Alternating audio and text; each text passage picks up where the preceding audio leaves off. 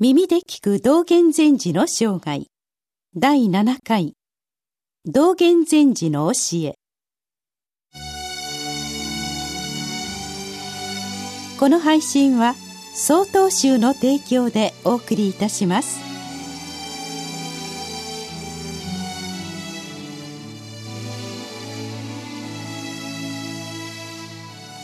道元禅師の教えですがどのようにすれば生涯を通して修行を継続できるか。という観点で見ていくとよく理解できると思います。また大雑把に分けると30代40代前半から中盤40代後半から入滅までという3つの時期に分けることが可能です。最初の30代の教えとは一つは弁道話。そして学道用心集。消防現像随文記という三つの書物に記された教えが中心です。弁道話は座禅こそが正しい教えであり熱心に修行を進めることを唱えた著作です。学童用心集は修行者の用心を示した著作でまずは無常を感じて早く真実の仏法に入れるように全十章の教えが示されています。消防現像随文記は仏道修行者が基本として知らなければならない教えが多く見られまた若い30代の教えのためか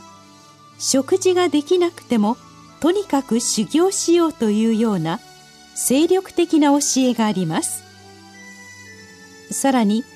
経済的な発展を目指すのではなくとにかく淡々と修行する品の学道の教えも示されます。我々が抱く厳しい道元禅師のイメージはこの随文記によるものです。40代前半から中盤の教えの中心は消防現像です。この著作は正殿の仏法をよく解説した内容ですがただ思想的な文章のみではなく日常の作法についても細かく定めています。洗面法や礼拝法度胸法など事細かく述べられた感があるのです。また40代後半からお亡くなりになるまでの教えの中心は永平公録に記された浄土です。浄土とは禅宗寺院における正式な説法儀礼を指しますが京都でのおよそ10年と越前でのおよそ8年の合計は531回に及び大変に多くの説法が記録されており永平寺では毎年50回以上を行ったことが知られ修行僧たちを熱心に導かれました。そして消防現像と永平公録の浄土とに共通するのはお釈迦様や先人たちが残されたさまざまな教えつまり公安について道元禅師が自ら得得されたところの仏法から解釈を行い後進の僧たちに正しい理解の仕方を示してくださったという特徴があります。公安とはただの禅問答ではなくてこれまでの先人が仏教の教えにのっとった生活を行った記録といえます。つまり教えにのっとった生活の良き事例といえますので後進の僧侶は学ぶ必要があるのです。道元禅師の教えの基本は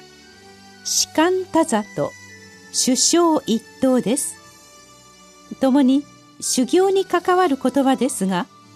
士官多座とはただひたすらに座禅するという意味です。我々はややもすると座禅を悟りを得るための手段だとばかり思い悟りを追い求めることがあります。しかもいざ目的を果たせば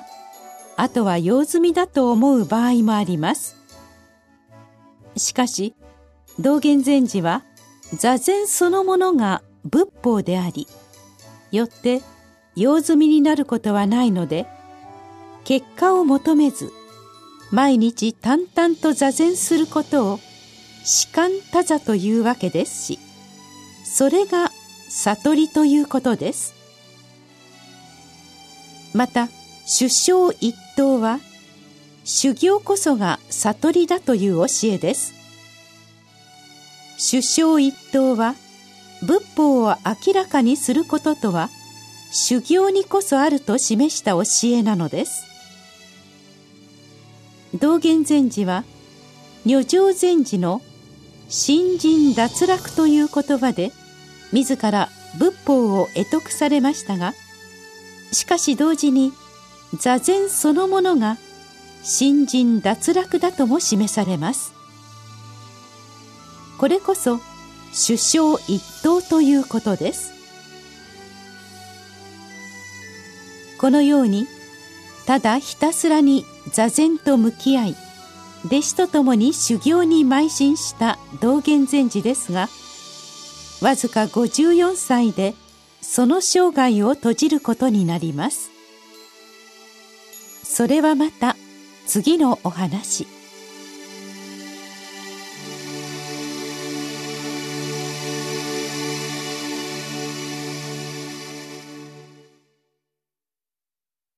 次回の配信は3月25日です。